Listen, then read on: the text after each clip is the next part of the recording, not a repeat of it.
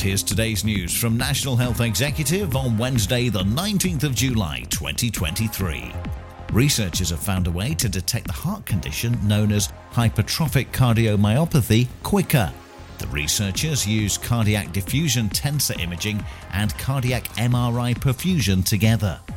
There's been a significant increase in ADHD diagnosis since 2000, new research has revealed. A team from University College London found that nearly 40,000 people had an ADHD diagnosis in 2018 and up to 3,500 first time mothers will participate in a UK wide study investigating why some women develop preeclampsia during pregnancy. It's the first large scale study of its kind in the UK. And that's the latest. Don't forget to like and subscribe to make sure you receive every new bulletin and check out our stories in full on our website, nationalhealthexecutive.com.